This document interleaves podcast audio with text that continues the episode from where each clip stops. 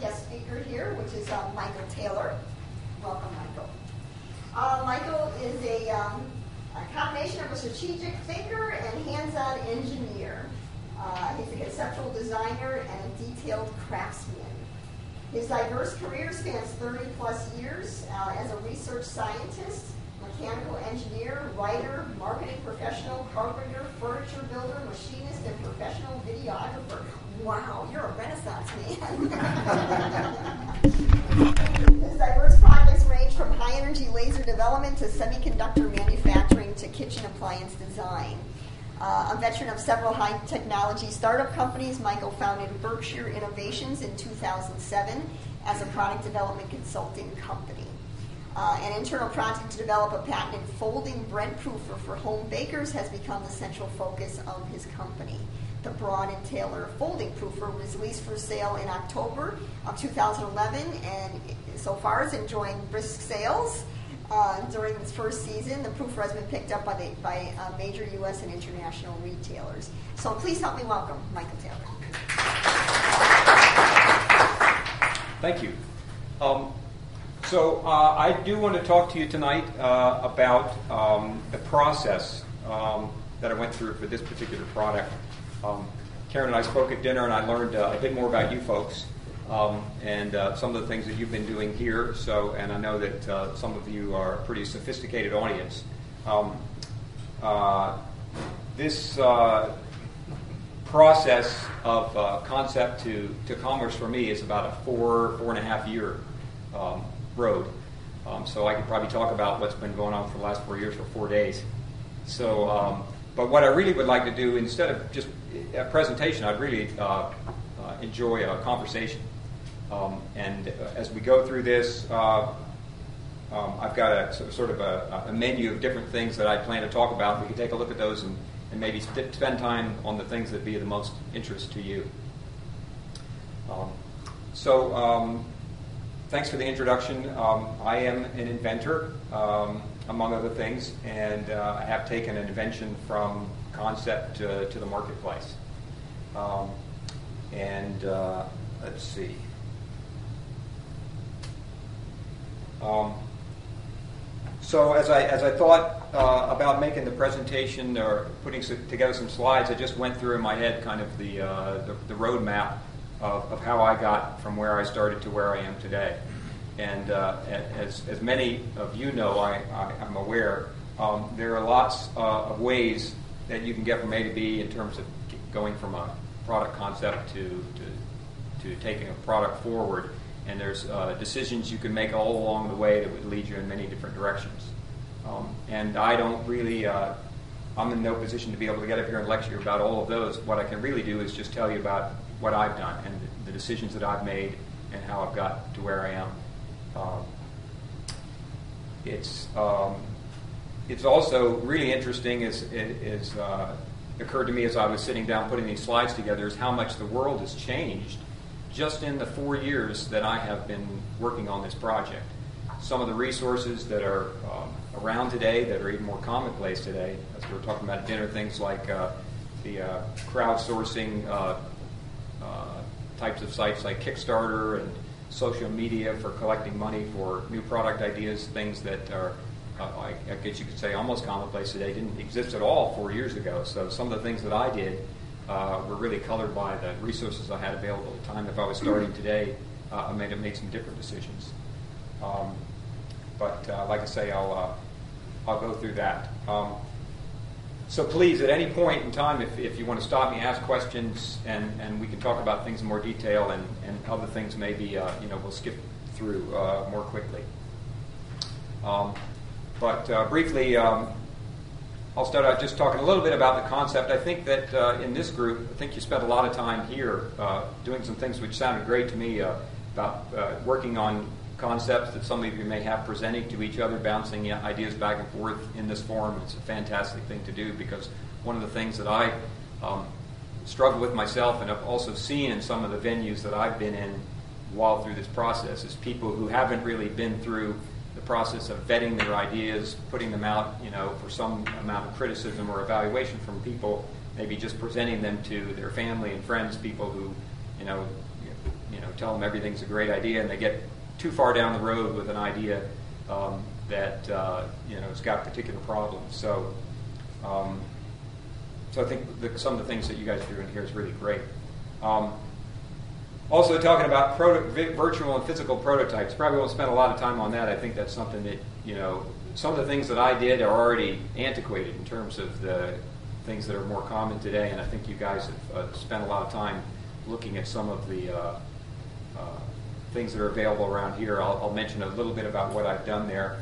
Um, I'll talk to you about what I've done in the area of patents and IP briefly, but I'm in no position to lecture about that, uh, other than the fact that uh, um, you know it's an important area, um, and I'll, I'll, tell you what my strategy has been.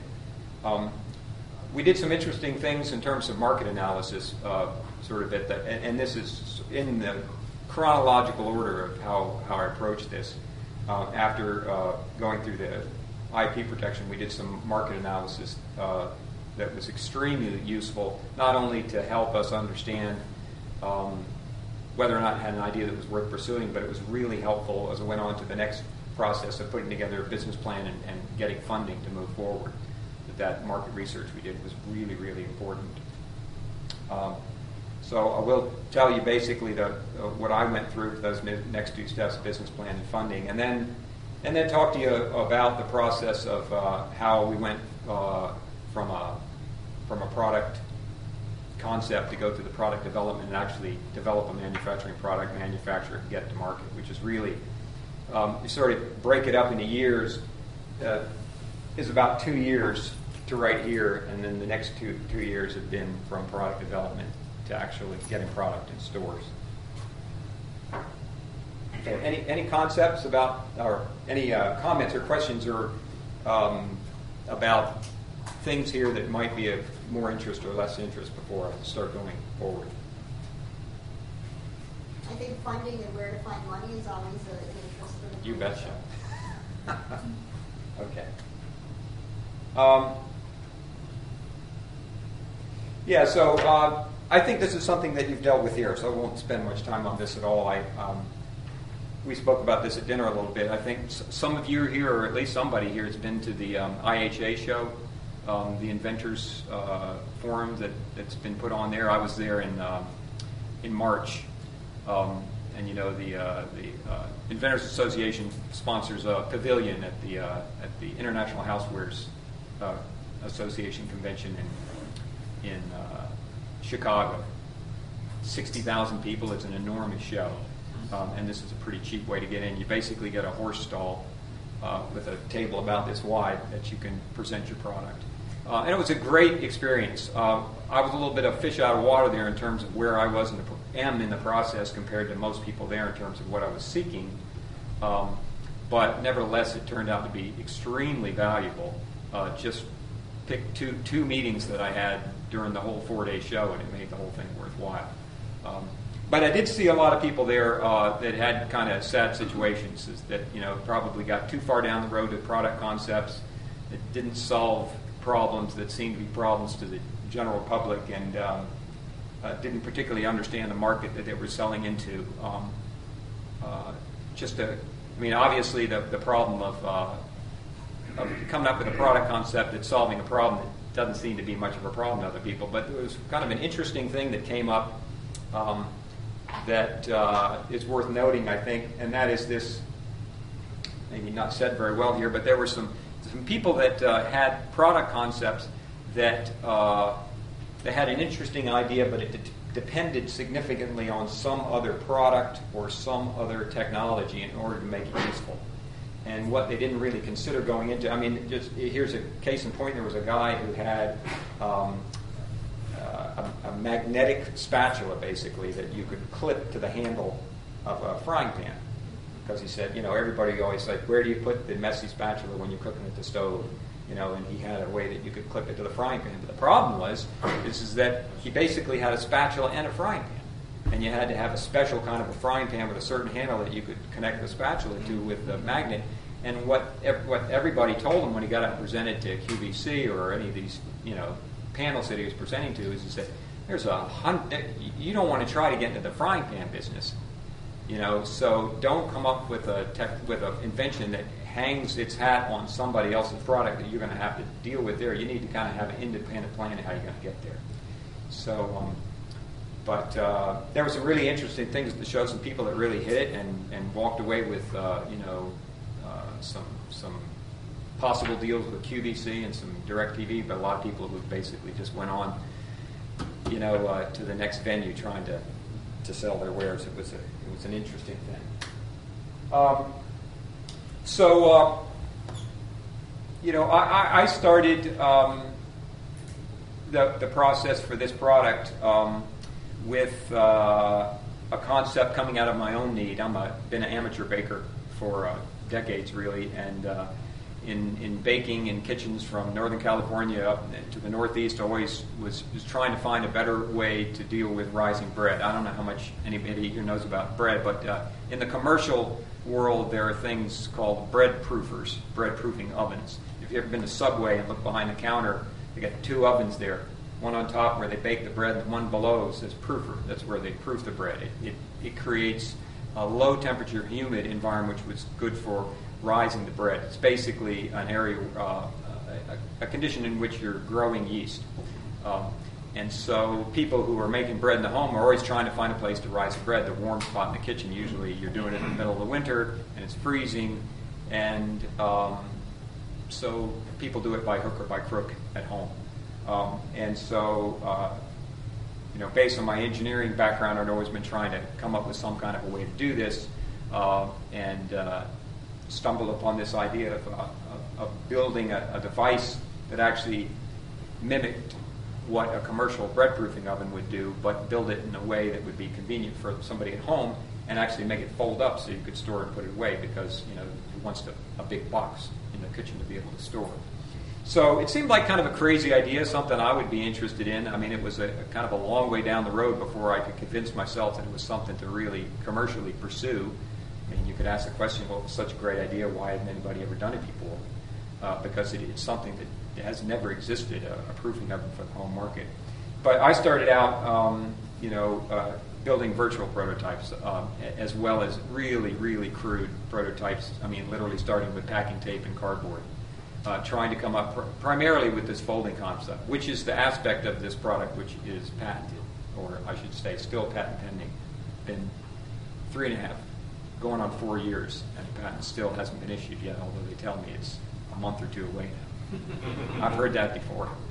Um, and, uh, you know, I think at the time that I was starting, cheap 3D CAD was really just coming on the scene. I don't know if you ever have heard of a company called Alibre Design.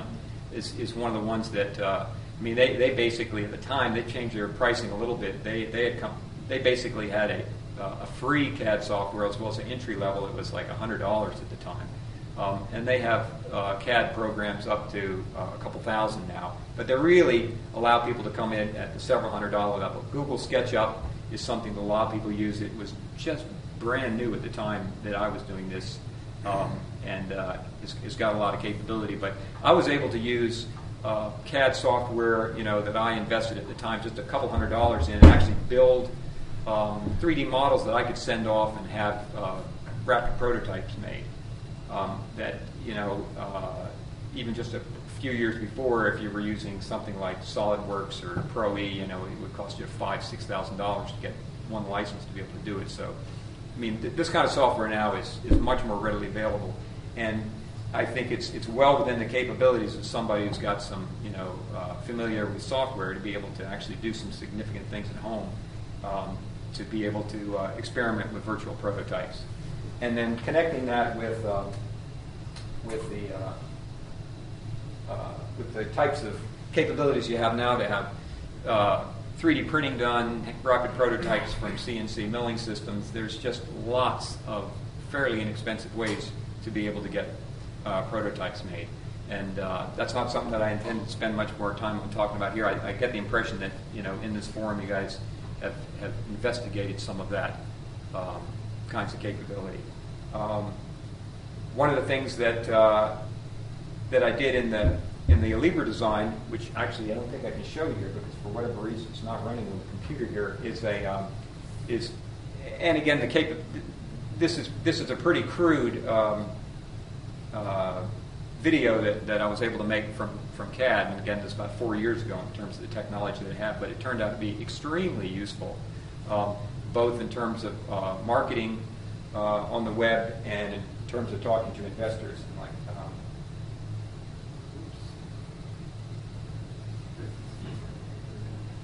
that's going to run. Anyway, uh, it just basically showed how this uh, device opened. And one of the things I have to, I'm almost appalled to tell you, I don't have my product with me. um, I came here through a circuitous route through Albany that I got stuck all day, and I didn't. I was supposed to go back to my office and pick one up. Um, so uh, we'll have to rely on some other photos here. Um, um, but um, what I did do was, um, you know, in terms of uh, what I was able to do in my home workshop, basically, was to go from uh, virtual prototypes to um, using uh, basically hand crafted techniques and rapid prototyping to make a functional, what I would call a functional prototype of the actual product um, that I could use uh, when I was talking to investors. I could use it when I was talking to people about manufacturing. Um, and actually, as I'll tell you later, I took this to, to China and Hong Kong with me and showed it a lot of people over there, and it's just it was just worth its weight in gold in terms of being able to communicate the concept. So, uh, just for those of you who might, you know, do this sort of thing and be interested, this was actually uh, what I was able to build out of um, uh, thermoformed uh, ABS sheet. You know, so ba- you know, basically thermoformed and glued to make the body. Uh, these pieces, um, and then uh, this much of this part here was uh, is ABS sheet where all of the hinge pieces I constructed through rapid prototyping. So, and actually ended up gluing the hinges to these pieces here. Um, uh, so um, total investment uh, in those variety of parts, and these are not 3D printed parts. They're actually the, the they were done with uh, through um, Protomold or the First Cut company, if you're familiar with them. That basically you send them a 3D file and they will uh, run it through. They got a whole bank of computers and they run it through almost hands off and cut it on a CNC mill and they'll send you a part the next day, and you can get you know parts sort of that big, sort of how big it is, is how much it costs you. You could get a part about that big for about eighty dollars. I think it was a, it was really about a thousand dollars in terms of investment to be able to make you know the individual pieces and hinges to build this, and then scavenge things wherever I could. Um, I um, yeah, in terms of uh, you know what I could do um, to save the most money to be able to put prototype together. I was able to scavenge electronics from other existing retail products. I got a temperature controller from a product that's used to uh, to heat seedlings in, in, a greenhouse nursery that had a temperature range that was similar to what I wanted to use, and it operated with you know did a, uh, well this one's an analog, but there's a, a digital temperature controller and a thermistor system. Uh, and uh, I, I bought uh, a low power heater, so I basically could scavenge parts in order to put something together to build a functional prototype I could do some basic work with. It didn't quite have the temperature range that I want. Um, and this one I actually burned up by uh, turning the temperature up too high. But it was, uh, you know, I put the thing together for, you know, including the other parts on the order of about $1,000. And, and it was really, really a worthwhile thing to do in terms of, you know, my ability to carry the product forward. Um, and actually, as I went through and uh, talked to more people, and uh, even you know, gone inside to see what's happening inside major appliance companies and manufacturing companies uh, in Hong Kong, I find that you know this kind of process of putting together prototypes, whether you carve them out of wood. I mean, you know, the guys down at Cuisinart are taking blocks of wood and carving out, you know, the shapes of their next blender and uh, you know doing things that you might think are extremely crude, but in order to get that first level uh, look at, uh, you know uh, at, at, what a new product might be, it's quite common to do this, and as well as to you know pull other electronics apart, scavenge things together, whatever you can do to put together a, a prototype. It's, it's it's pretty commonly done. Um, so that's all I was going to talk about prototypes unless anybody had any specific questions about companies, names, resources, or anything like that. What was that uh, material you used? Um, it, I used uh, it was ABS plastic, um, that is uh, it's a, a thermoform plastic that basically you can use a strip heater. You know, you can buy a strip heater from uh, you know these plastic fabrication companies. It's like an element of the oven. You heat the thing up to about 320 degrees, and then you can easily form it. Um, and, you, and, and you can form it yourself, basically it, bending in a single direction. Uh, there are actually techniques you can use to get compound curves of it that they use with vacuum forming. Um, and actually, not completely out of sight of what you might be able to do in your uh, in your home if you were willing to expend a little equipment on vacuum forming. But uh, Is that corrugated? uh, it's this particular material is solid and it's got a pebble finish on one side, but there's also uh, ABS material that's what they call engineering ABS. That's really uh, a little bit harder and intended to be machined. But you can. The nice thing about ABS is that you can machine it, you can drill it, you can sand it, uh, thermoform it, you can glue it, which is really great because a lot of plastics you might work with, like you know polypropylenes and things like that, you can machine them, but you can't glue them together, which is is too bad uh, in some situations because it makes things simpler. ABS, is that a chemical abbreviation? Uh, yes. Can you tell us what it is? Um, s- uh, no. Something butyl styrene. I, you know, it, well, what I will tell you is, is that ABS is extremely common in uh, home appliances, and it, you can, um, you know, you can thermoform the sheets, but it's also injection molded very, very commonly. Uh, and actually, I had an original idea that my proof would be made out of ABS. Uh, it's, it's, you know, you can make it real shiny. It's very pretty. You can get it in lots of different colors. Unfortunately, it doesn't have the temperature characteristics to be able to hold up to what my proofer needed, so it didn't end up going that way. But it does have some thermal quality, It's got some, limited thermal. yeah. I mean, it's got a. I think it's got an operating range uh, up to like, you know, like 180 degrees F. Yeah, in terms of you know how hot you get the plastic. I mean, um, and uh, if, if you design things to keep it away from heat sources, you know it, it's used in a lot of different things. But uh, but there are other you know like pro- polypropylene and other types of materials have a much higher uh, range for temperatures. And one last question, Yeah. CNC, what is that? abbreviation? Uh, that's computer numerically controlled uh, equipment. So basically, uh, there are companies now. I mean, you, you went out and saw machine shops here recently. I'm sure you saw CNC gear. Um, this company, Protomold, up in Minnesota, I think, has, has set up this amazing system where they've got a whole bank of uh, computers uh, that take files that are sent in uh, that are, you know, uh, 3D models, and they can process them into uh, the information needed by a CNC to be able to cut them out almost with, essentially with no human intervention. Um, and so uh, they've got a very efficient way to be able to, to, to get parts in, get parts out at a low cost. And if you want parts that are made, you know, 3D printed parts are great, but if you're trying to evaluate things, you want real engineering uh, parts, very, very strong. Um, sometimes best to cut them out of a solid block of material. So they're a great company. Plastic. What's that? Do they, make parts of plastic and metal? Um, actually, uh, yeah. So they make a variety of different plastics, but they now do. Um, I know they do aluminum, And stainless steel. and that's a brand new new thing, stainless steel. And pretty much the only limitation is sort of the volume. They can't do more, you know. And there are other things you have to address it from uh, five sides, uh, and uh, th- they're a wonderful company. They got other capabilities too. They do. You know, they do 3D printing type of technologies as well as they make rapid, what they call rapid prototyping injection molds out of aluminum uh, for low volume production runs. So really neat company. What's it uh, glued together with? The glue, Yeah. um, there are uh, solvents that are particular to these different plastics, so it's a solvent glue for ABS. Um, the um, Weld-On, if you're familiar with the company, Weld-On makes a whole variety of solvents for different types of plastics, and that, that's where I got the, uh, the solvent glues. But by being able to glue, I could you know take a part that had a you know a complicated feature at one end, and then it was attached to a flat plate, and I could just machine the small part and then you know glue it to the large part. Save a lot of money from having to machine the whole thing. Any other questions? Um, we didn't, we didn't talk, Karen, about whether you've had discussions here about, or must have had discussions about IP, maybe had presentations. Um, you know, it's a huge topic among inventors, um, and uh, my advice is to get professional advice. You know that I'm not going to give you any, um, other than the fact that um, you know there, there's a lot of things out on the web that I would be wary of.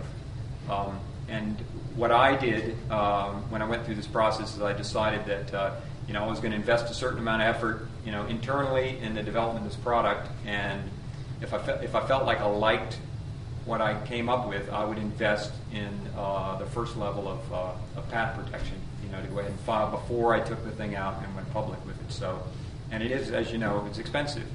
Um, I, I did actually find a, a firm that uh, I thought was real appropriate, um, uh, a firm based out of New Hampshire, uh, Russ Weinzimmer and Associates, um, who's a guy. He actually did patents for some companies that I had been involved with in the semiconductor industry. So I looked at his background and some of the work that he'd done. He worked with Cognex Machine Vision, if any of you know uh, that company, and uh, so a solid guy. Um, and his team put together the first patent for me.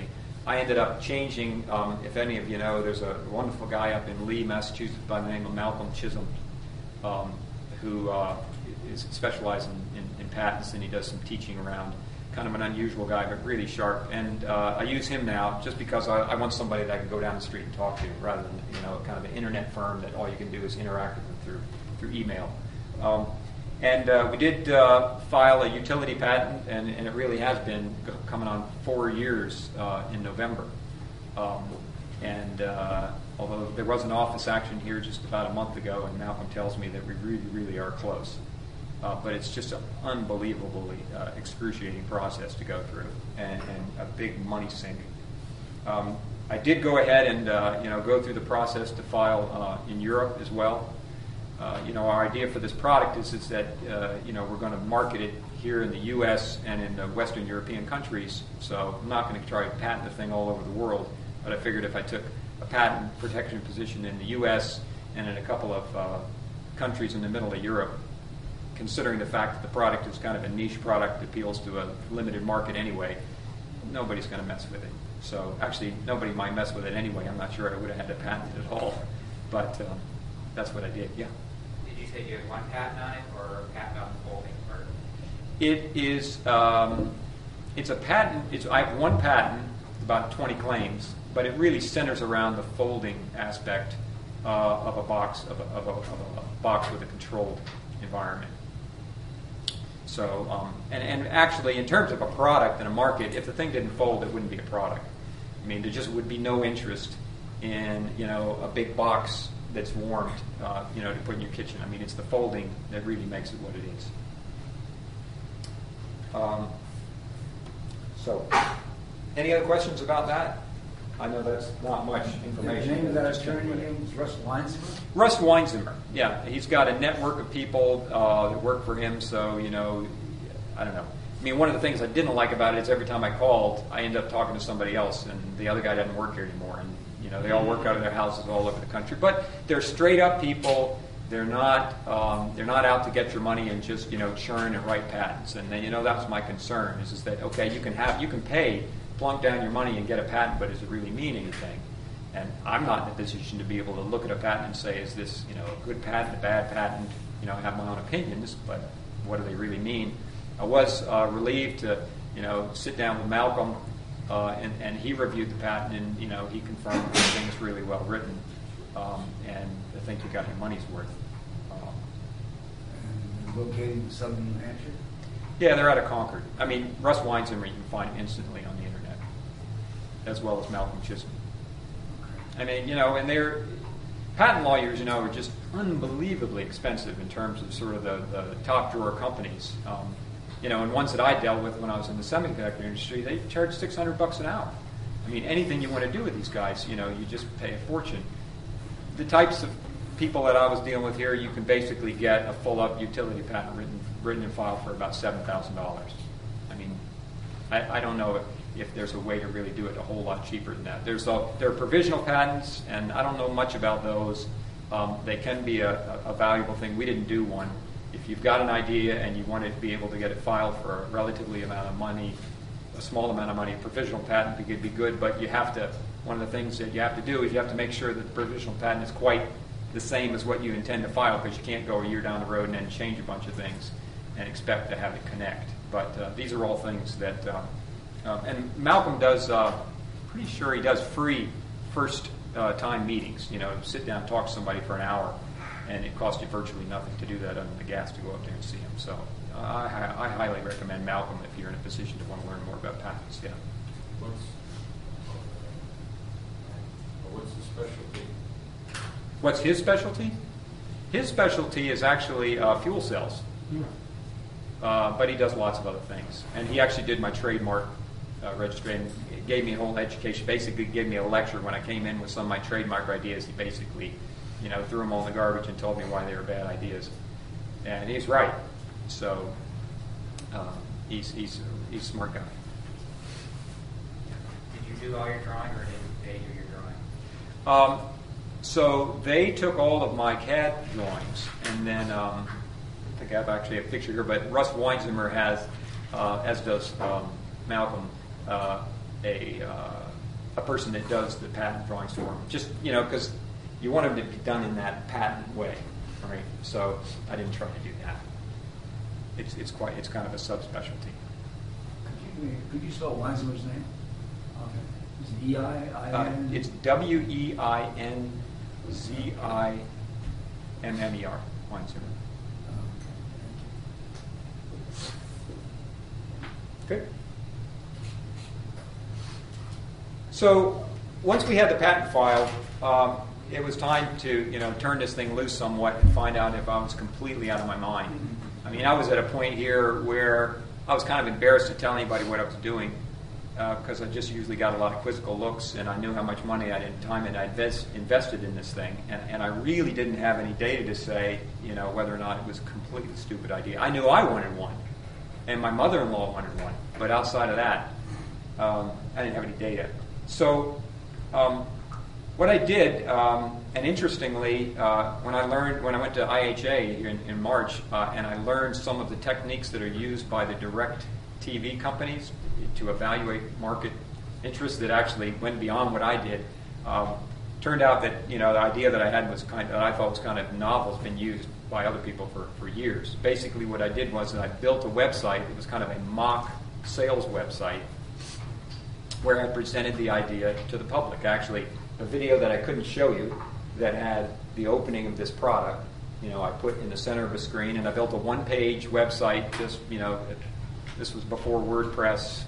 It's amazing how many things have come along. I mean, I basically built it uh, in Dreamweaver, but um, it, it basically explained the concept.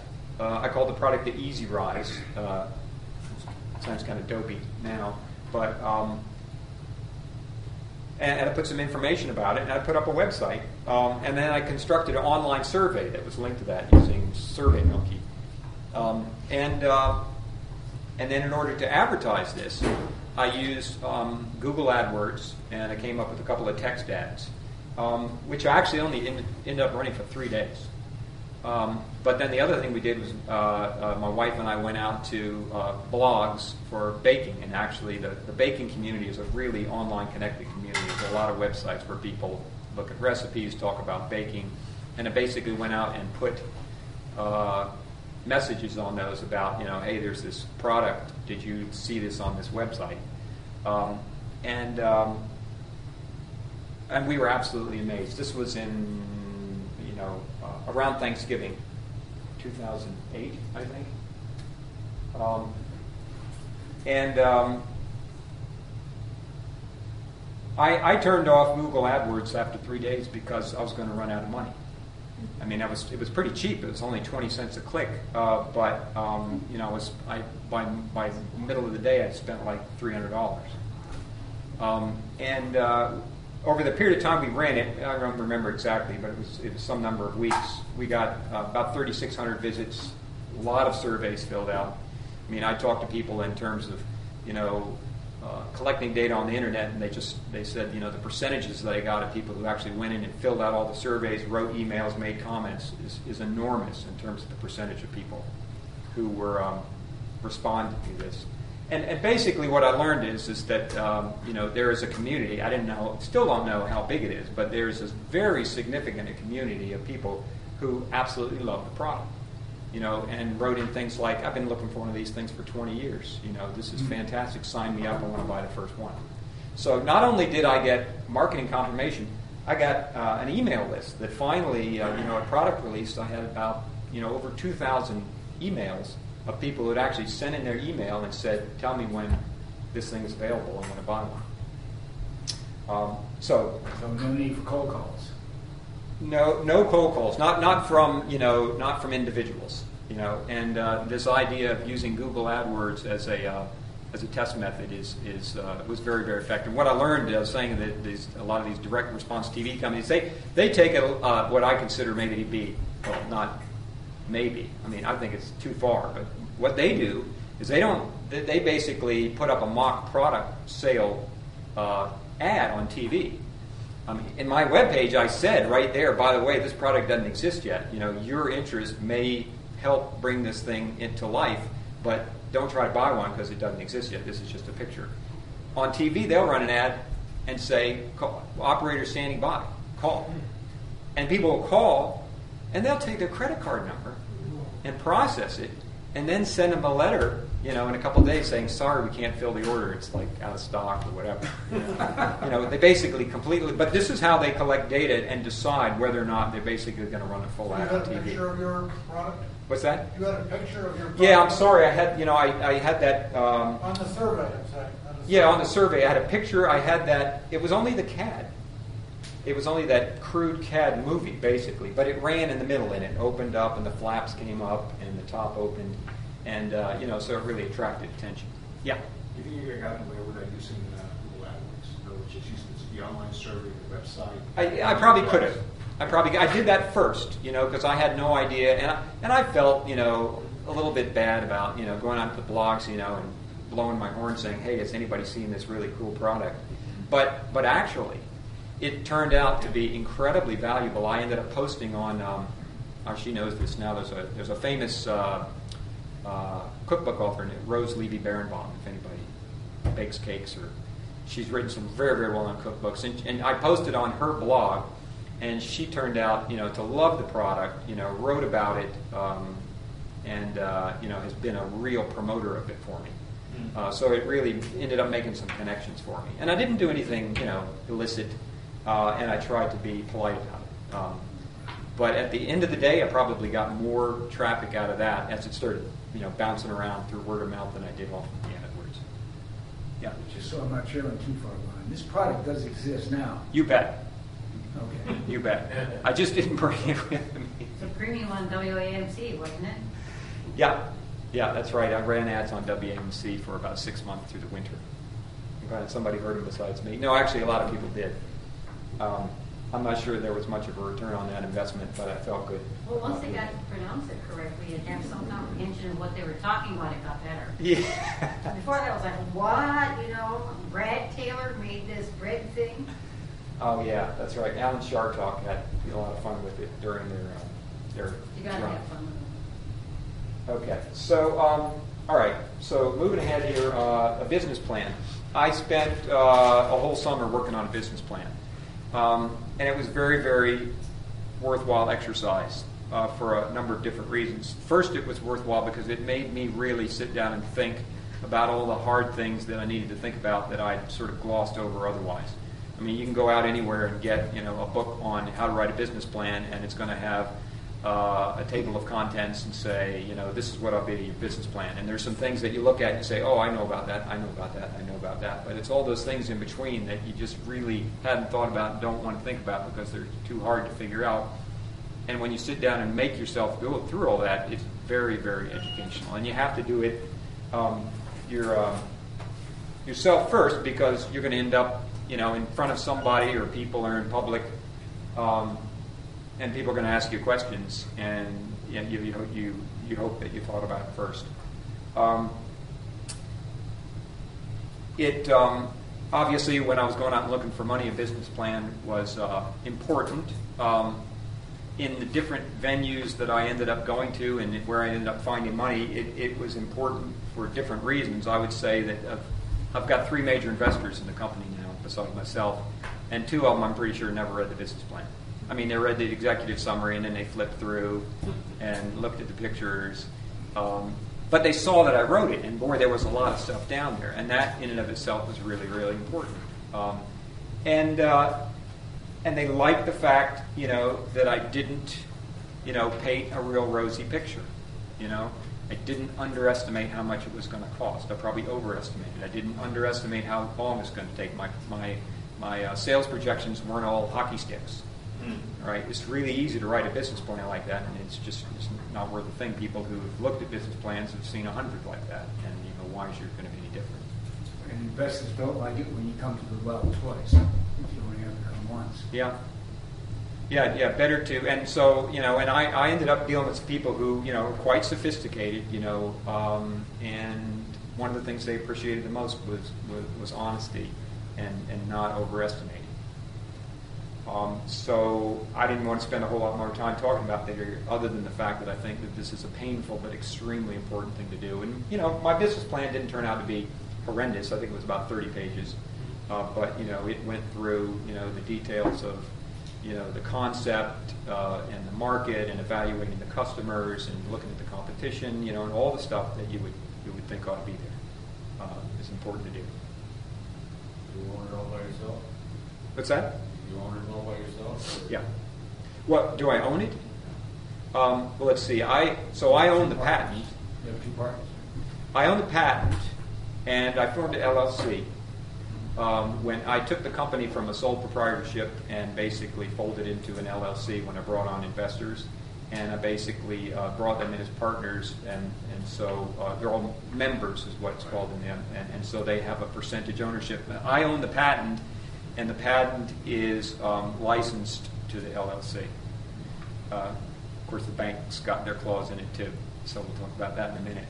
But, uh, but yeah, so um, so I'm the majority holder in it, but you know, gave the people a good stake. You know, people really stick their neck out to help you out. Um, you know, I, kind of off topic, but, but you know, so much in the news about you know corporations and what corporations are doing these days, and whether corporations work for the shareholders or they work for the employees. But but when you're a small company and you're doing the sort of thing that I have, and you go out and you have people who basically have bet a significant amount of money on you as an individual, you really feel that you know you owe it to have a return to your shareholders, basically, because they made they made it possible for me to get here, and they took a big risk, not just on the product, but really they invested in me and the product. I mean, they're kind of inseparable.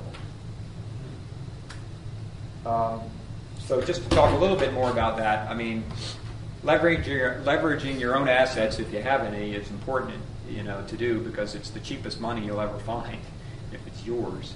Um, and uh, you know, there are multiple ways. I, you know, I went a long way on credit cards uh, to get things going initially. Um, it was a gamble, but it, it turned out to pay off, and it was, you know, in retrospect, it was very cheap money because you know I paid the interest, but I kept I kept the equity. And uh, and the other thing, it, it you know, leveraging your own assets shows people that you believe in what you're doing. And if you believe in what you're doing, they're more likely to believe in what you're doing. You know, going out to somebody and saying, you know, I want to use your money to build this company because I'm not willing to spend my own money because I'm not, I mean, obviously not going to say that, but essentially saying to somebody, I'm not willing to risk my own money because I'm not sure it's going to work out, but I'd like to risk your money. Would you give me some? You know, not, not going to get you very far. Um, you know, I went and talked to, uh, and, I, and I should say I have had quite a bit of experience dealing with professional money, you know, in companies, this startup companies that weren't mine, uh, but um, you know, dealing with venture capitalists and other kinds of things. In, in when I was in the semiconductor industry, is a real different when you're sitting there at the table and it's all you, you know, and it's your idea uh, rather than the other guy. Um, I did talk to some professional money, and I, you know, it's really expensive, and they want a lot. And uh, you know, I might be able to go that route, but basically, they're, you know, when you're a professional investor and you're going to invest in 50 things, and 45 of them are going to fail, the five maybe that work out, they got to hit big. So they want to invest a lot, and they want a big return. And they're not interested in incremental growth. They're not interested in small investments.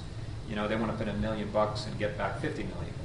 Um, and uh, you know, if they're going to do that sort of thing, you're going to end up with a very small stake.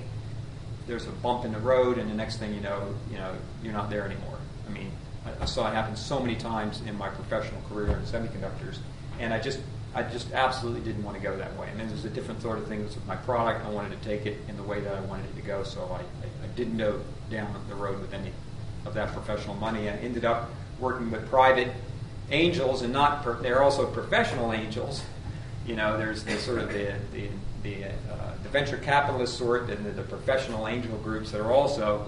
I mean, they're more like professional sharks, really. I don't think angels applies to a lot of these guys. Um, but people that I work with really are angels. They're patient, uh, they believe in the product, and they believe in me. And I basically found them through a network of, of folks that you know. I mean, so they sort of knew me personally, and we worked together extremely well. Um, you know, even if I'd had the ability, I mean, I personal story on the side, I, I worked on this thing. The company that I was working for went bust at the beginning of the financial crisis. So my first two years of working on this thing basically didn't have a job. So my, my initial idea that I was going to fund the thing mostly myself kind of fell to the wayside. But now I realize that even if I had had the capability to do it myself, I'm much better off with some investors. I mean, so what that I gave up some equity in the company. Um, it's still the majority of it's mine. We're all going to do okay.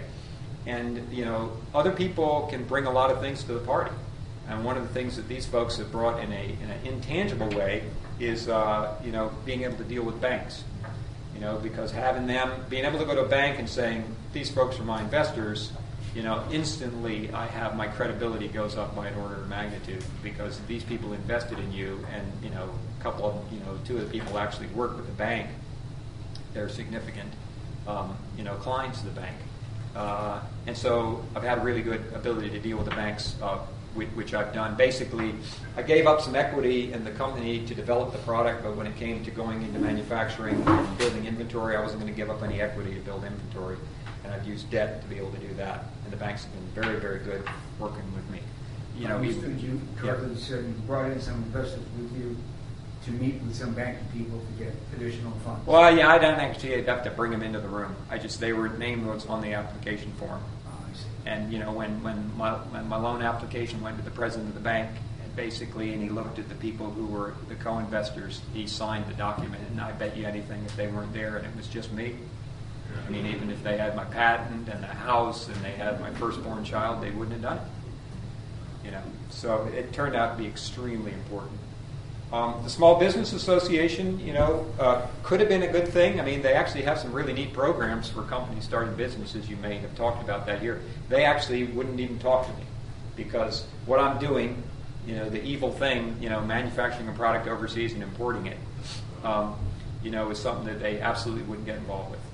So don't mind the fact that you know 80% of the money that basically like collecting revenues goes to you know entities in the United States uh, it's it's politically, you know, incorrect.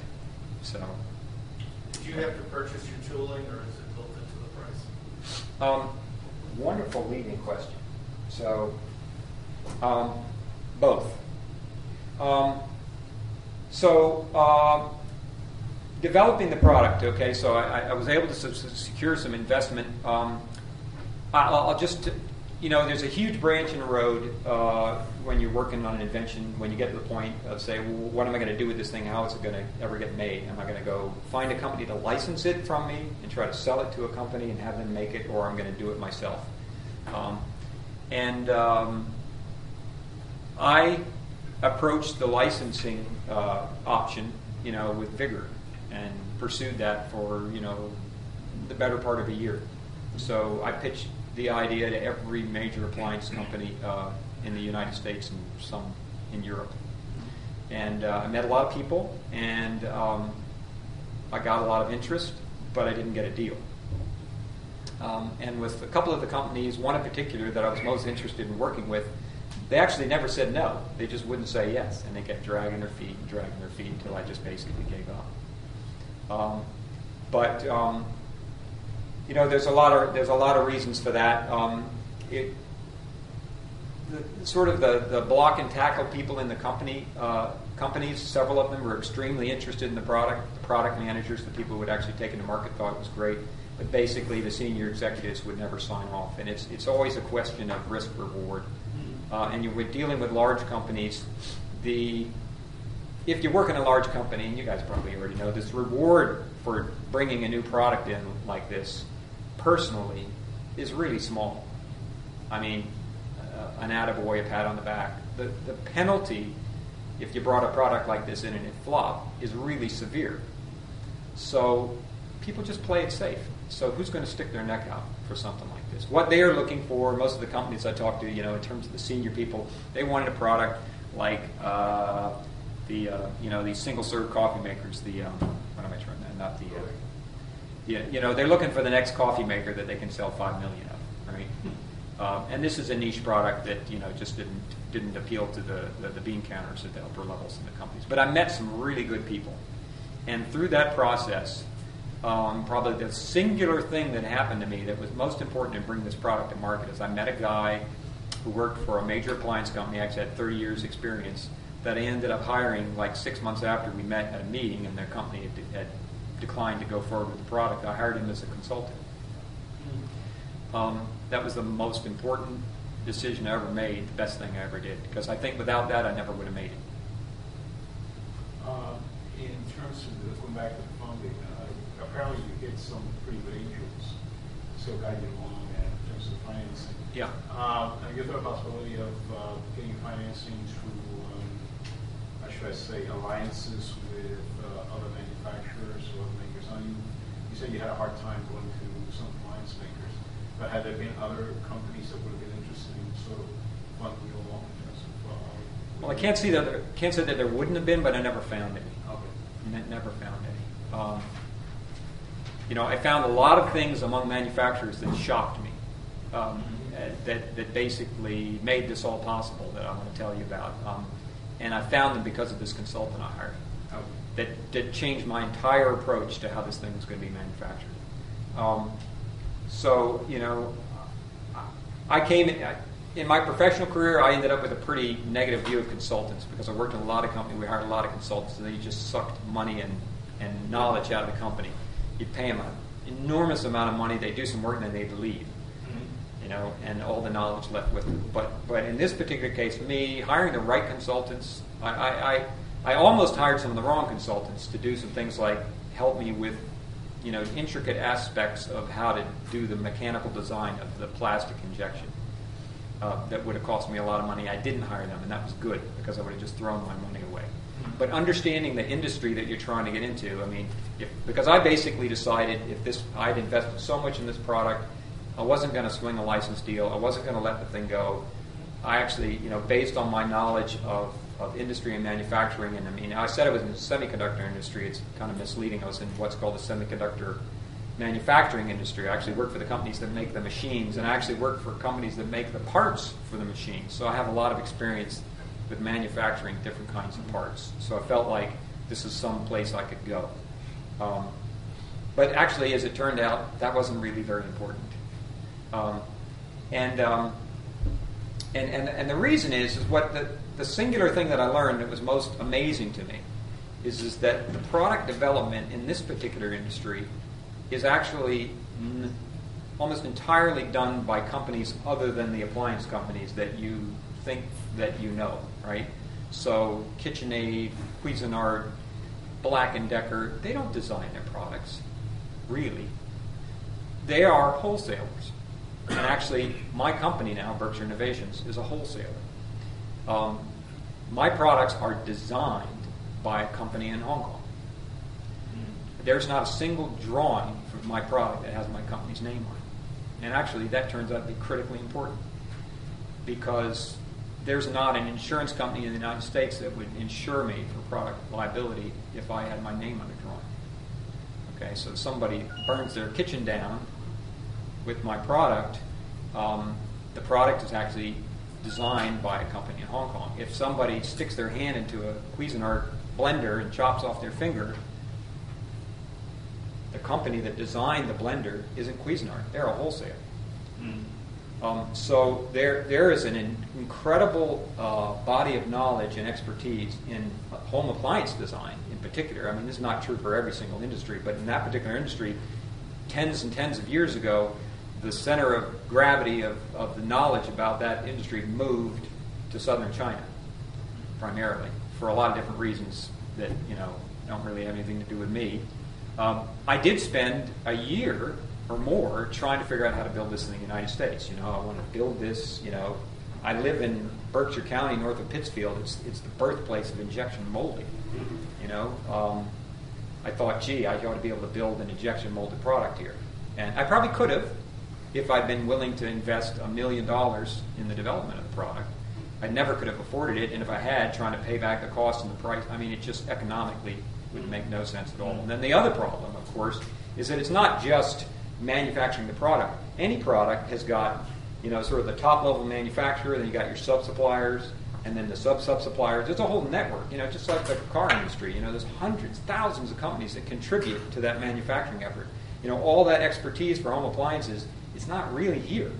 It's there.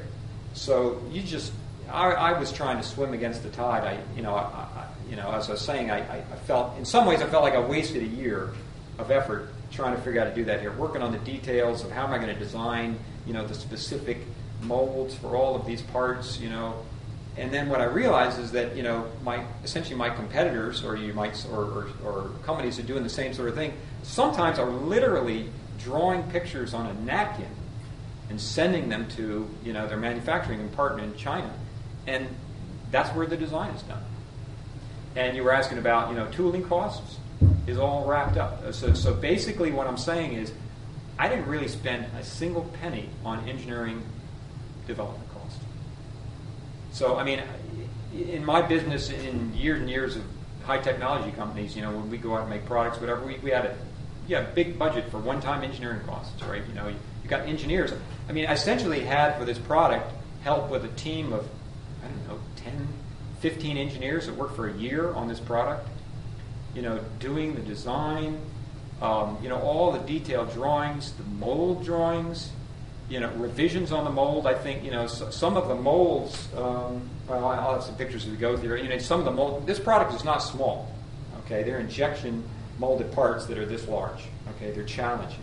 Uh, they're polypropylene in order to keep the height, you know, they warp uh, so we not only have to have injection molds, you know, that are this big, you know, weigh, I don't know, a couple of tons, you know, lifted up by cranes to put in machines.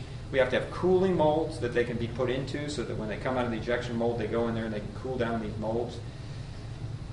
Um, some of the big molds, I think we had to rework eight or nine times. I mean, that means take them, put them on a crane on the back of a truck, because there's not a mold shop in the injection plate, injection factory. Drive them, you know, an hour, unload them, TIG weld material back in, put them in the C, mach- C machine, you know, machine them again to take off, you know, a tenth of a millimeter because some snap part is not fitting right. I mean, I think some of you have been involved. You know, the level of detail that you have to go through in every single step of the process is just excruciating. And I didn't, you know, if I tried to do that in the U.S. where I was paying for every rework and paying for every, it just would, I could never have gotten there. But it was basically all rolled into the cost, you know, with these manufacturers. Partly because the China manufacturing economy in this kind of business is absolutely suffering. Um, at least 25% of the manufacturing companies that make these kinds of products went out of business in our economic downturn. I mean, I, knowing what I know about manufacturing China, I mean, it's not very evenly reported in terms of you know what you hear in the day-to-day news about manufacturing China. It's more like you know evil manufacturing in China, mm-hmm. and you know we're losing all of our manufacturing jobs. Um, well, you know, okay, part certainly partly true, but you know, there, there there's really good people over there, really good at what they do, um, and uh, and you know, they're totally dependent on demand in the U.S. You know, to be able to keep their jobs and keep their companies afloat and serve. When demand went down here for products, you know, it just killed a lot of people over there. So you're able to negotiate much sweeter deals in terms of, um, you know, what you can do um, to get products developed and, and manufactured. But, but so the other thing that I was able to do with the consultant that I hired was to um, basically gave me six six different firms that he'd dealt with in the past. That I interviewed first, you know, via email and you know talking to people on the phone, then went over and, and, and met uh, two kind of two and a half of the top contenders uh, before I chose a manufacturing partner. I ended up uh, working with a company that's actually based in Hong Kong. Uh, the two partners that own it, I found out, are actually two young guys that grew up in Toronto. I mean, they're they're born in Hong Kong, but you know they're they, they grew up in Toronto, so really easy to communicate with. They have a joint venture in China um, that uh, where they actually have their factory. So there's just a whole variety of companies over there. It's a, trying to deal with a pure Chinese company would be extremely difficult by comparison to what I was able to do. Um, but we structured a deal that basically took the tooling and the development costs, rolled everything into one package, sort of half paid up front, half amortized over the product that I buy, you know, essentially over the first year. Um, and that's the way that I was able to, to, to structure the situation to be able to get the product designed and to market. Yeah. And What percentage of the product from China that you got that- that they made for you was of the highest quality? Did you have any returns, or how did that whole scenario work for you? Um, so I've had uh, one problem with product so far. I mean, we've been manufacturing now for about a year. So, and uh, so kind of the top level, it was electrical problem. So the, the company that I deal with is really in an injection molding expert company and metal stamping and assembly. So they used to do everything, but they outsourced their their, to, their mold making and they outsourced their PC board design and assembly. And I ended up having a problem with the PC board. So we went through several uh, levels of, proto- of prototypes and then pilot runs, and everything was looking good. And then when the first production lot came through, uh, basically the power supplies on some machines were burning out. And it turned out that there was a, a, a, a chip called a triac on a board that was, it, it should have been, it was rated high enough, but, and it was made by Philips. I mean, you know, this wasn't some cheap part, uh, but it, it, was, it was failing when it shouldn't be failing. So, bad lot, I don't know what happened. So, we got into a big arm wrestling match about that because um, turns out that in the I mean, I came from a business that looks at three sigma quality levels. I mean, basically one part out of a million, you know, is allowed to be bad. In, in this kind of a business, when you're selling, I mean, I'm not, but in this business, you sell toaster ovens for $35 at Walmart. Believe me, they're not working on three sigma. I mean, they think like 5% is kind of okay in terms of failure rate. I mean, there, so there are huge differences in terms of perception of quality levels in dealing with Chinese manufacturing versus, you know, that you go on and on about. Um, Since you're working with line voltage, right? Yeah. Do you have to get UL approved? absolutely. Oh, you did. Yeah. And was that a process or? Uh, yeah, so I'll tell you about that. So just to wrap up the thing of the quality problem. So it's not like they switched parts on me. We used the same part, uh, but you know the tolerance of the parts that came from the PC board manufacturer was was failing. The PC board guys wouldn't own up to it. Um, and uh, so I ended up settling, uh, and, and my percentage rates of failure weren't 5%. I mean, so they didn't trigger anything in my contract. They were running about, you know, 2, 2 and 2.5%. But I'm a small company and my reputation is everything. I want every single product to work.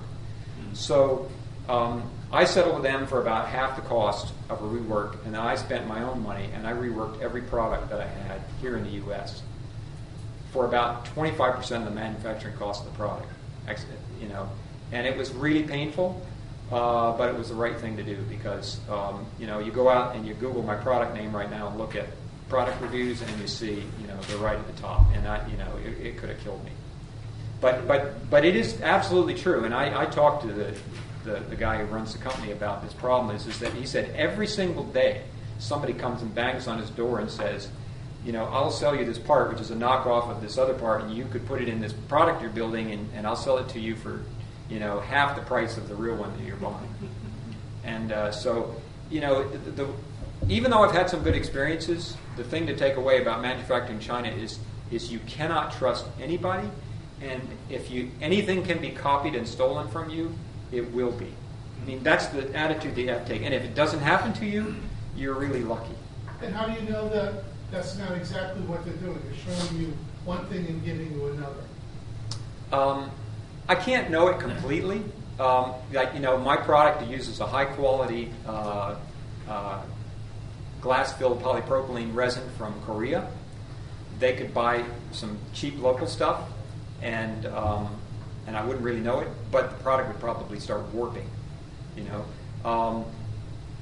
And so, you know, you have to have a certain level of trust because you can't know that every chip on every board is right. I mean, not to digress too much, but there's an appliance company that's got a major lawsuit against them here in the U.S. because the to start burning somebody's kitchen down. And the reason it happened is, is that you know they were supposed to have a 16 gauge copper wire, you know, to plug the thing in. But one of the suppliers, in order to save money, was like shaving two percent off of the amount of copper in the copper wires, uh, and so the thing got too hot and it burned up. I mean, who's going to figure that out? You know, you just can't. So there are there are dangers. Would you have uh, tool manufactured in China that that I, I'd rather have another manufacturer that the one uses? Can I, can I have that, you have that option? Um, you know, we talked about everything. Uh, we talked about uh, you know using a different supplier. You know, and if I design a new product with them, I probably will insist that we not use that PCB supplier. And they, you know, I saw. Um, of course, I only saw this through their eyes, so you know I have to wonder how much was the guy being straight with me. But I think they really did duke it out. And you know, it's a company they've worked with for 30 years, and um, you know, it, got to be a real ugly situation. So I probably wouldn't have been successful if I pushed them to do that. Besides, we already had all this stock. What are you going to do? I mean, at one point they were going to actually ship it all back to China and fix it themselves, and they would have done that. Actually, put it on a boat and sail it over there and fix it and send it back. But I couldn't afford to do that because what am I going to sell? It'd be gone for you know four months. Right. So, um, in, in terms of copying and using my tooling, okay, so I own the tooling. Uh, I agree to leave it at this. Co- one of the things this company suffers from is, is that because they're really good at development, a lot of people basically go there, have products, develop it, get the tooling, and then basically take it somewhere else and have the stuff made cheaper. Because they're not the cheapest around. I mean, in terms of my piece part price, they're not the cheapest around. And part of the reason is because they do a lot of upfront work in development. So I agreed to leave the product tooling there for three years as long as they didn't breach the contract or raise the price too much and let them build it. But I do own the tooling, and they are not supposed to build anything on it except for me. Um, uh, you know, they could make more tooling equivalent and then build parts and sell them out the back door, or they could make parts on my tooling and I would never know. Except for the fact that my product is so unique that if it showed up anywhere in the world, uh, you know, I would know it instantly. Um, so basically, that's not happening, but it could. How would you know that? What's that? How would you know that? Um, it's it's a pretty. I mean, in the internet world, uh, I, I wouldn't say I absolutely would know, but I would probably find out. I mean, I get communications every day from pretty much uh, four corners of the world of people who are looking to buy my product. I mean, from from Zambia, from Australia, from Malaysia. I mean, just everywhere. Okay, if if it existed in some other form, I would probably find out. You know, if, if my, my my product fails, um, I mean, actually, you know, one of the we were, we were combing the internet. We found one of my products that failed. On my wife found it on a Sunday night on a bulletin board, you know, of bread bakers. I have this product and the thing, you know, won't heat up.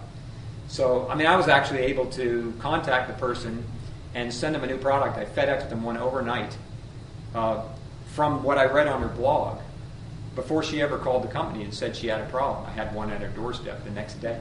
So she wrote about that saying this is best customer support in the world. I didn't even call the company and they sent me a, a replacement.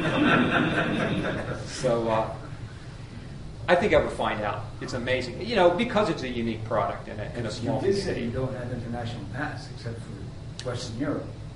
Yeah, so we filed uh, for file for patents in the European Patent Office, all right? Because you can now file, you know, in the EU, you can file centrally when you file, but now when you get a patent, you still have to go to this country, go to that country. There's not like an EU patent. There's just a central place to get started. Um, and so, you know, so I've sort of predated, you know, it's like you're, once you file, you're, you- you're protected back to the date of filing. We haven't actually gone the final step yet, but I probably will just, you know, get Germany and the UK and leave it at that.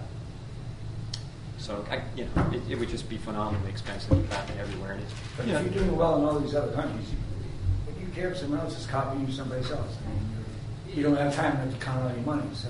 you know, it's not an iPad, so mm-hmm. it's got a limited market. You know, the people that you know, the strategy with this whole product is is that it's it's a niche product. It appeals to a certain community. It's a community of people that happen to be really passionate about what they do, It's, it, it sells for 148 bucks, so it's not a cheap appliance. The margins are a little bit higher, but we're not going to do you know huge volumes. I'm not going to sell. You know, Black and Decker toaster ovens. There's a factory in China that makes 10,000 a day. Mm-hmm. It's it's like a city.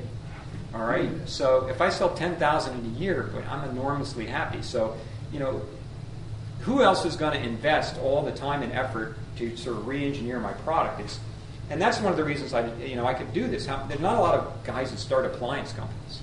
You know, my consultant told me in 35 years he never met anybody who actually succeeded in doing what I was doing. I mean, they all they had there were a lot of people that tried, but basically they could never get the money, never never get over the hump. So, and the and the reason I think I was able to is because I, I, I picked a narrow target. I mean, there are success stories. You heard the magic bullet, you know the the blender. Oh, yeah, You know, there, there are people that have, you know, that was a license deal, though. Those people didn't, like, build their own blender. They had a really cool marketing concept, really, more than anything. A blender you turn upside down and drink out of the cup. I mean, it, it, it didn't really do anything radically different, but, yeah, it's kind of rare. So we feel that, you know, we're kind of protected from that standpoint. You ever consider using in China a third-party quality company? Yes. Uh, well, to a certain extent. I mean, and I'll tell you exactly what I mean. Uh, I, I use an inspection company. Okay. Uh, in terms of quality, I pretty much I have to rely on the quality effort that's inside my manufacturer for their quality control. I mean, and uh, that's a whole other discussion about quality control in manufacturing in China. It's not. It's like it's like in the dark ages. I mean, it's like build a whole product and get it and assemble it and look at it and oh, it doesn't work. You know, inline process control, statistical process, you know. At some level, I mean, maybe where they build Apple computers, yes, but in the general world of manufacturing for home appliances, no. They, and you know, I don't think they even understand. Uh, I will say a couple other things. I, uh, I want to stay on track here. Industrial design, okay, ID.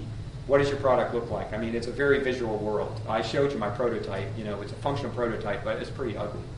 And I mean, actually, the guys in China tell me now that you know, when my first trip, I came over there and I told them about this product. I took the thing out, showed it to them, and they smiled and they thought, "God, that's an ugly looking product." so, and they were so happy that you know I went through and I spent money on industrial design. But basically, what that means is that this this was sort of my renderings of my box, all right, that I did in Alibre, okay, and this is what it looked like, you know, after a month with an industrial designer, okay, is a beautiful product. And I sell this product to some people because they just think it's gorgeous. Um, so I ended up hiring an industrial designer in, in China. Um, you know, there are excellent industrial designers here, but there's two reasons I hired a guy in China. Uh, primarily, one is is that he worked really closely with my manufacturer, and you know, your industrial designer and the people designing the product really have to go hand in hand. So it'd been tough to do that overseas.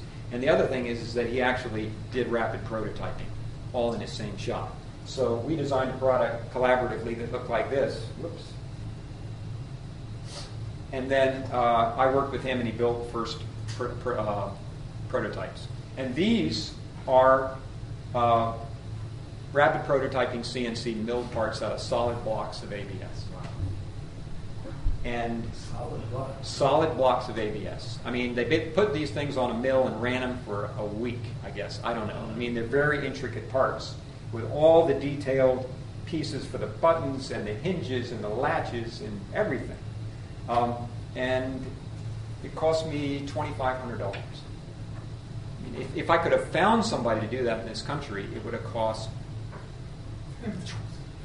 thirty thousand. I, I don't even know. I mean, just some astronomical number. I mean, so is the development cost difference between trying to do this here, hire consultants, do it myself, make. I mean, it's just it, it just would not have. There's no way I could have raised enough money to develop this product here. So we built this product, um, and then you know, we went basically from this, you know, to a pilot run. So, and I went over. I made four trips to China, you know, between the development, you know, signing these guys, my first trip, and then three additional trips. And I was over there for the pilot run, where they basically set up a small line uh, with some of their assembly people and uh, the engineers, and basically learned how to build the product. Um, And this photo was taken in Hong Kong? This is actually in southern China, uh, where their plant is. Okay, so uh, and this is you know there's thousands of uh, factories that look like this. You know, it's it's basically essentially outdoors is in a huge warehouse, essentially a concrete warehouse, no climate control. Um, they do. And these people build sonic, uh, like ultrasonic toothbrushes, so they have a clean room area that's inside. But most of their products, and you go in here and you walk in, down these different lines, and you see Black and Decker, Cuisinart, you know, I mean, all the companies that you know, they're building these things. Um, uh, waffle irons, um, and uh, you know, uh, mostly young women working there. Most of them come down, you know, from the rural north. You know, they grew up on farms, and whatever. They come here. They uh, work as much as they can uh, to get as much money for Chinese New Year's when they go back home. Um, and they live in dormitories. You know, they work uh, six six days a week. They work, um, but you know, it's it's just you know. You hear a lot of stories about what manufacturing is like in China sweatshops. You know, the people are you know driven to work all this overtime. It's factories are different. This is a well-run place. People really they want to work as much as they can to make as much money as they can to take it home to their families, and they're really very good at what they do. I mean, I, I I learned this when I basically I was having my product reworked in California. I was trying to find a company that could disassemble my product, change a chip on a PC board, and reassemble the product. And I went to you know, there's you can't go to an appliance manufacturing company in Southern California because there aren't any. So I found you know PC board uh, remanufacturing companies that fix PC boards. But sitting there watching the guys try to take the product apart, you know, and undo the screws and and then put it back together, and they were all fumble fingers, you know, and they were going to charge me three times as much to do it because it took them so long to take the thing apart and put it back together. And I see these people over here; they're really very skilled at what they do, very, very nimble. Um, but it's not automated. I mean, other than automating screwdrivers, that's basically it. You know, you got lots of people applied to these things, and so products that aren't built in volume or aren't built in such a way that they can be automated with machines, you know, that involve a lot of physical uh, manual labor. I mean, these are the kinds of products that you know. That's why they went to low-cost labor areas in the first place. You know, but you know, the amount of money when somebody buys my product, the amount of money that goes back to, this company or these people is very small uh, as a percentage. The, the distribution cost and what it actually costs to get a product from that country to this country, out in stores, have it marketed, do the advertising, have people sell it, have people to support it, that's where all the money goes.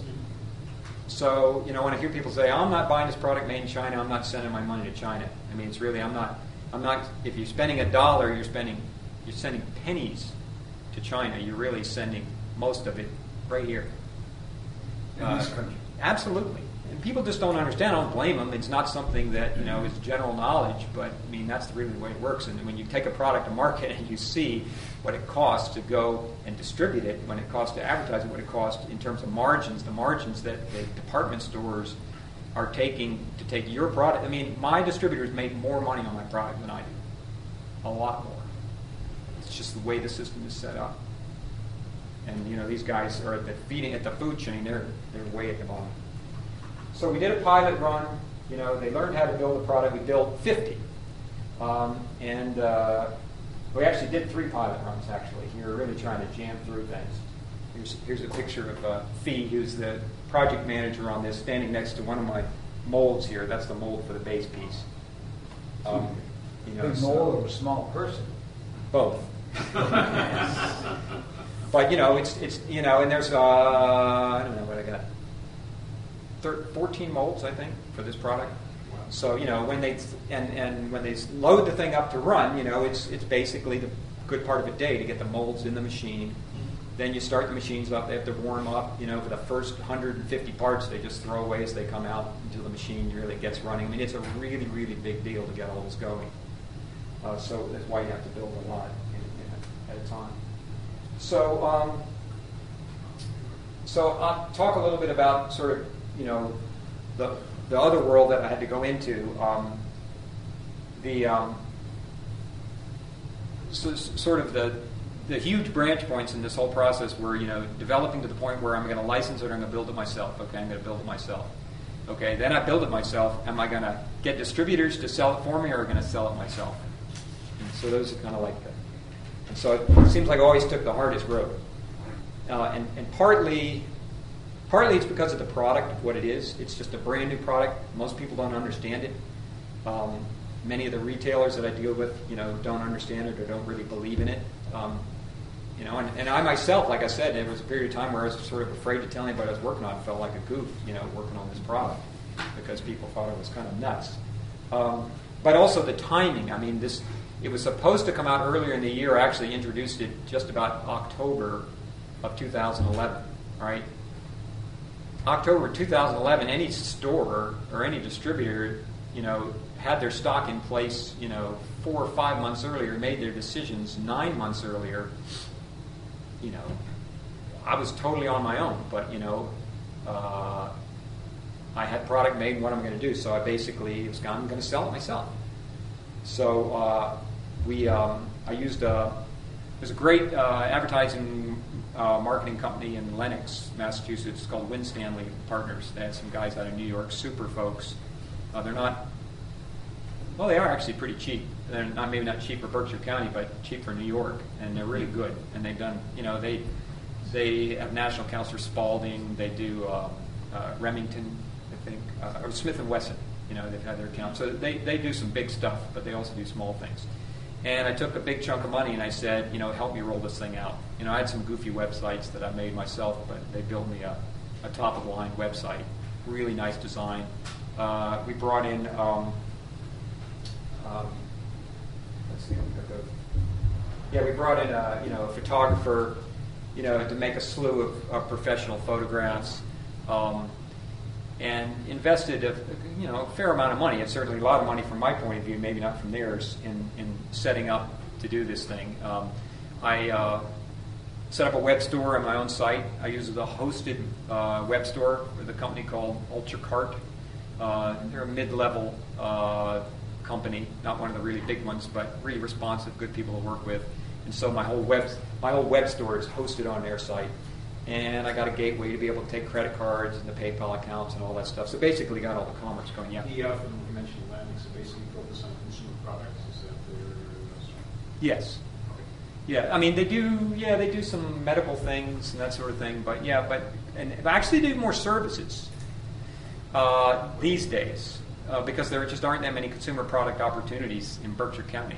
You know, or what they could draw on. So they have some of these what they might kind of legacy accounts that they started but they loved working on my on my product because it was sort of one of the most recent consumer products that they've done recently. Something you could actually touch and feel rather than just a service. Right. Um, uh, so we set all we set up that system up. You know, I, I, set up a storefront on Amazon, and we launched the thing um, in you know just in the beginning of October. And I had my mailing list, uh, which we sent out an email blast to the mailing list that gave me an initial shot uh, of, of product sales.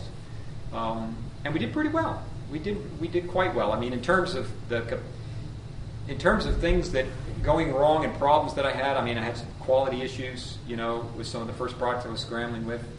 Uh, I didn't even make a slide here. I, I could. I, I, set up. Yeah, obviously, I you know I didn't bring all this product to my house and ship it out of my garage. Um, so I had a uh, you know distribution warehouse, fulfillment warehouses that I had to set up and actually even set them up with a customer call center. Boy, was that a mistake. Um, so, uh, you know, I learned some hard lessons there about, you know, what works and what doesn't work. Um, I actually, had to change my fulfillment warehouse two weeks before Christmas, which was just an unbelievable nightmare. But, you know, they were killing me, you know, with their mistakes. Uh, so there are good companies and bad companies. Uh, I guess I just didn't do my homework well enough. Um, you know, uh, partly got involved with a fulfillment company that just was the wrong fit for me. They did some things well, they just didn't do what I wanted to do very well. And uh, they ended up getting a huge contract about a week, about a month before I launched my product, which meant that I had the A team, and then suddenly launched my product with the C team. And my customer call center got outsourced twice uh, to a company that absolutely knew nothing about it. And when I sat down and listened to the call tapes of people calling in and what was happening on the telephone, I mean, my wife was down there with me, told me I looked like, you know, I died. You know, I mean, I was just, I just, I, I was almost laying on the floor. I was so uh, devastated I couldn't even yell at him. So, uh, and actually, she and I took the tapes and called every single person that had called in that had an issue, and we ended up selling a lot of products. although I had talked to some of the people for 45 minutes on the phone. They were so excited that somebody was calling them back. So uh, the, that so we, we did all of that, and uh, but you know where we want to move this thing is really more to a wholesale kind of situation. So so you know I got my feet on the ground to get some cash flowing with you know direct sales, but boy is that a lot of work. And the last thing I want to do is be an internet retailer. I mean that that's a whole business in and of itself. So um, so our focus here uh, has been you know we started on our own website in 2011, set up the um, Amazon. I don't know if anybody knows King Arthur Flour Company. For sure. Oh, yeah. Uh, Been around a long time. Yep, first first flour company, oldest flour company in the country. So, I, I in terms of licensing and things that I did, I did a lot of cold calling. Um, you know, to talk to companies. I called the CEO of uh, King Arthur. You know, when I had my little goofy video from the CAD, and believe it or not, they, they agreed to meet with me. Um, and they were really excited about the product. That's about it. They weren't going to get involved. There was no money. There was no nothing. But they really thought it was a neat product, and it really gave me inspiration. Get that endorsement. Um, well, better than that, they're they're a distributor. All right, There's, it's in their, it came out in their catalog in July. Um, but they didn't really believe in the product enough to really plunk down big money either. Um, you know, and I, I have this problem every day still. Um, I was on the phone today with a new distributor with the same issues. But I'm happy to say their entire month allotment that they got for their first month in July, they sold it in four days when the catalog came out, and, and they have quadrupled their order, you know, and, and brought everything in by month. So I mean, the thing just they're thrilled. It just took off like crazy, and I knew it would, but they didn't know it. Um, and uh, so you know, we're going to be working with them over the course of the fall. Um, the um, the two big things that came out of IHA for me was one is I met a guy from Cabela's. You know Cabela's? I didn't know Cabela's sold house kitchen goods. They have a whole department of uh, kitchen goods. Started with dehydrators to make uh, venison jerky for the. Uh, okay, so they're looking for other products that you know the wives of hunters you know would use. So they got excited about the product, but you know Cabela's huge organization. They got a you know just one of their warehouses in West Virginia is a million square feet. It's got six miles of conveyor belts. I mean they're just enormous. But you know, if you saw the order they gave me for the first order, you'd laugh. I mean, it's just it's a joke. And uh, for all that, you know, I got to set up EDI systems to be able to communicate with the computers and all this ERP stuff. And I mean, the overhead is just unbelievable. But you know, I think you know they're going to launch this in their catalog the first week of August, and I suspect you know they publish 135 million catalogs a year. Okay, so you know, I suspect they'll be reordering. So and that that came out of going to IHA. Um, IHA, I hooked up with two buying clubs. These are really great ways if you've got kitchen gadgets or small products that you want to sell to specialty shops. These people all group together in uh, companies. There's a Gourmet Catalog and IHA are two of the big ones. And through them, we reach 350 specialty stores. Uh, and we've got orders about 10% on this so Go to far. Sky Mall, Excuse me? check out Sky Mall. Uh, I did talk to Sky Mall. Um, now they may have an A, A plan, but they offered me their B plan. And the B plan, you pay big time to get in their catalog. I mean, a lot of money. So, um, and there are other folks out there. I mean, there's QVC, uh, which actually uh, is is actually a pretty difficult company to deal with in terms of the contracts they have. But they're sort of the second tier to QVC, where yeah, they'll do you know like an infomercial, but it costs you 15 grand they'll put it on the air. Um, so the Sky Mall thing is too too rich for me. Um, and I don't know how well it matches my demographic anyway. Okay, I know I have to go after a targeted market. You know, King Arthur is right there on top of it. I think Cabela's will encompass it in their huge area. Um, the other big thing that came out of the show is is that um, and the the uh, inventors um, association actually set this up for me. They set they actually set me up. I had no idea what I was going into. They said Lakeland is there from the UK. They're going to be looking for the next big thing. So I signed up. I flew out a day early. I want to go meet Lakeland. I looked up on the web. It looks like a great company. Never heard of it before. So I ended up sitting down with the CEO of Lakeland, his company, him and his brother. He's run it for 35 years. It's a, it's a huge specialty kitchen store chain in the UK. They have 60 stores, big catalog business. Um, and I got to pitch the product to him, and he, I got 45 seconds into my pitch. He said, "This is great."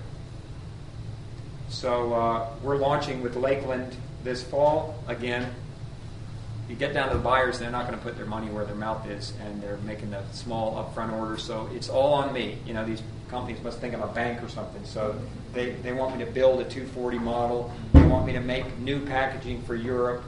Um, they want special videos. They want all kind of stuff, and I'm going to have to set up a warehouse in. Uh, they're going to buy it right out of China, but I'm going to have to warehouse product in Hong Kong and ship it to them as they demand. You know, they all run lean manu- lean inventory. You know, they're not going to bring in six months supply. You know, they're going to hang that on you. So you know, it's very very tough. Um, QVC, great place to sell your product. Make sure it sells, because if it doesn't, you have to take it back and pay shipping. They got rubber band contracts with their suppliers. So, I mean, it's a really, really tough world, but um, it's been Any, fun. any, any interest out of Asia? Or Asian markets? I have a distributor in China. So, if you can believe it, uh, it's, a, it's a woman, an entrepreneur in Beijing. She started buying product off Amazon at list price, re importing it into China, and selling it with transformers because they're 240 volt. I mean, she must have been selling for eight hundred dollars a piece. I have no idea. but you know, she and now uh, with my two forty, um, uh, you'd ask about uh, safety. So real quick on that, yeah, absolutely. You plug into the wall, you got all these issues with safety. So, so what I did there, you know, I, I talked to UL here in the U.S. and to Intertek that does the ETL. Um, and, but it just turned out to be way easier to do it in Hong Kong because they have offices over there. So I went with Intertek in Hong Kong uh, and got ETL and CETL, which gives me the U.S. and Canada. Have you ever dealt with the EUV? Um, so TUV, um, we let's see, we've used TUV for the CE for Europe. Okay. That's the CE approval. They need to go into Europe. Right. T, so, so there's difference. So TUV has, is doing that for us right now Right. um, in Hong Kong. So, because we need the CE to get into Europe and the UK with the 240 volt Right, right. And then that's kind of the first level. You can do GS, which is another level, which is like the Cadillac version if you want to go to Germany. You don't really have to have it. Some stores might require it. But, um, but everybody's got their own thing. So to go in, China has their own. It's the 3C to get imported into China. So we're doing that. Right now you have all your documents translated into Chinese. Korea's got their own. There's one for Australia, the IEC. I mean, they'll kill you. Doesn't EUV cover all of No. no, that's right. Everybody's different, and it, and every and it's like five to ten thousand a pop. You know, it's partly just tax. I mean, it's like it's a way for them to make the. In, in Korea, it's a government laboratory, right? So, um, and sometimes it's just mainly paperwork. I mean, the, the one with ETL is tough. I mean, they you get them ten machines, they burn them, and you know, put them in environmental chambers, drop weights on them, you know, all kinds of things, and uh, so uh, that's. But you have to do it. Yeah. What, what year do you think you'll break even? In what year do you think you'll make money? Um, so we're making money month by month. Uh, in terms of our original upfront investment, um, I think it's conceivable by next spring that we will break even. You know, you know, because the development costs, you know, although you know it's complicated, I did a lot of the stuff myself, so I got a lot of sweat. I mean, you can't include that sweat equity. I'll never break even on. Your time? Yeah, Oh, never, time? never, never. Huh? But um, but yeah, in, ter- in terms of that investment, I think you know we'll probably be up even. You know, I'll, I'll have a relatively healthy balance sheet by next spring. So I've got um, I've got a 20 foot container that'll be. Oh, actually, um, I've been warehousing in Southern California, but I was able to uh, find a fulfillment house in Southern uh, Berkshire County that does internet fulfillment. And so I've got a 20 foot container coming is going to go there. It'll be here next week in Newark. And I just bought another 40 foot to go somewhere that'll be here in October, plus another container of the 240 volt. So basically, right now I'm spending every, penny I've got and every penny I can borrow on inventory for um, the Christmas season because that's you know that's when you got to hit it. And what's your turnaround time from, from your manufacturer in China to US? You know, on contract it's 60 days from when I place a PO to when they ship. It's actually a little bit longer. I mean, everybody in the world wants their product built right now. You know, so yeah, I could I probably get it in 30 days if, if they make it in December or January, but in September, October, um, and then you know, then the shipping rates all go up. uh, it's prime season right now. It starts in June, ends like in the mid-November, and uh, you know, in a, in, a, in, a, in a decision about making you know product overseas, you really do have to look at shipping costs. You know, there's kind of this general perception that oh, when the price of oil went up, shipping prices went up, right? Because right, they use a lot of oil to run the ships. Well, in fact, when the price of oil went up, the prices went down because people stopped shipping and the companies are competing to try to get people to ship, so they drop the prices. So now that the price of oil has come down and production's gone back up, now they're killing us on the prices. I mean, I think uh, a container that I'm bringing over here, you know, just even compared to a year ago, it's like 30% higher. It's cost me like $5,000 to ship a 20 foot container from Hong Kong to Massachusetts. So you better pack it full of a lot of product. So you really, really have to figure that in. Like I say, the, the distribution and transportation costs, you know, the fees you pay to Amazon, you know, 15% right off the top, you know, for an Amazon store. You get the product at your warehouse, you have to ship it to the Amazon facility. You got to pay the trucking companies, you know, hundreds of dollars a pallet. I mean, it's the money just so it's tough. But you know, it's been a lot of fun. I, I really wouldn't, you know, and I, I, like the fact that I've had control of it. Um, and it's, you know, it's a lot of late nights, uh, but um,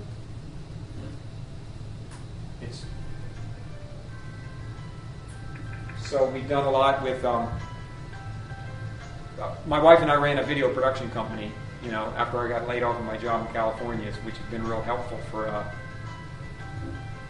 this is a, a loop that we did for uh, the show and put it up in some of the stores and uh, put up a YouTube channel. Um, just in terms of the product, one of the things that I did kind of almost as a second thought is I expanded the temperature range to turn it into a yogurt maker. Because for bread, you have to operate down in sort of the 80, 90s. But we took it up to 120. And now over the summer, which I thought would be a sleepy time, we're selling a lot of product for uh, for, for making yogurt. So having the multi-application of the product has really been good from a marketing standpoint. What percentage of your sales are direct versus distributors? Well, let's see. I mean, if you take year to date or you know product launch to date, it's you know it's almost all direct. Um, July was uh, the first month that I really started doing heavy distribution and it was about uh, 60% distributors, 40% uh, direct. And I think probably by the fall, it'll probably be probably seven, probably 80-20, I would guess. But you know, one of the one of the byproducts for me is you know when you know when my product first went out in the first major catalog, my Amazon say I could just look at my Amazon chart and see when the product catalog was released because my Amazon sales went way up because I mean, the guys decided to charge 20 bucks for shipping. That wasn't my decision. I, I, I know, and you can go to Amazon and get Prime free shipping. You know, I can't, I can't charge for shipping on Amazon. I ship through them. You know, it's fulfilled by Amazon. So, you know, some savvy people just go hunt around the internet and find it on Amazon and buy it from me. So, and uh, so I make more money. So I'll, I'll keep that direct channel for the for the time being. You know, at least in this country since I, you know, I set it all up. And now, you know, now that I've got the, uh, you know, I've got the manufacturing relationships, I've got the distribution channel set up, I've got the fulfillment set up. So uh, we've got, we're starting work on a, on another product that um, it's also a, it's a, it's a niche product, definitely. I mean, it, um, but it's, it's, it, there are competitive products out there um, that uh, you can see in Bed Bath Beyond and some of the big stores it's, it's a product I never would have gone after initially, um, but mine's going to fold. And, uh, and so it's something that we can extend, you know, the technology that we have now um, and the investment that we've made to be able to move on to another product. So if I didn't have to spend all my money on inventory, I'd probably work on that a little faster. So. How much inventory, inventory did you start out with? Well, um, 3,000 units was the minimum buy you know, basically the company won't, they really won't, don't want to make less than 3000 uh, So a little bit less, basically what filled a 20 to 40 foot container. So that's what I bought. And it was a big, big chunk to, to bite off. But it worked out, it worked out okay. Is there a story behind road with the zero? and Oh, yeah. through it. Yeah, my mother-in-law. So, actually, what that is, it's uh, it's Norwegian b- word for bread. It's it's actually it's a Norwegian word to pronounce, and my mother-in-law is Norwegian. And actually, the first proofer I ever built was for her. Oh. Just I bought her, a, I built her a folding proofer.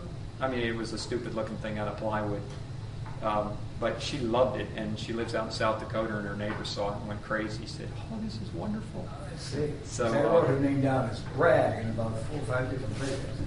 Yeah, well, it's brewed, but we just. But anyway, it's it's and that logo was made for me by Winston. I had one before, but it's pretty goofy looking. I mean, they did a nice job of that. It's very, Yeah, I like that. It looks like it's kind of memorable. It's very nice, very catchy, So, very nice. yeah. Aren't you gonna make three different sizes and four different colors? Well, believe it or not, so the uh, if you go look at Amazon, we got some four star reviews, and they're almost all from people who think it's too small. I mean, it doesn't fit. There's a thing called a professional half sheet oh, that bakers use, and it won't fit one of those in there. But I mean, I had to stop somewhere. I mean, you know, when it, we made the thing larger and larger. I mean, it's. I don't know if I would try to build one larger with the same construction technique, using because I mean, trying to make a big panel like that. Now you're starting to. You're starting to make something that essentially looks like a flat screen TV in terms of plastic, and you don't have a piece of flat glass to bolt it to. It just wants to potato chip.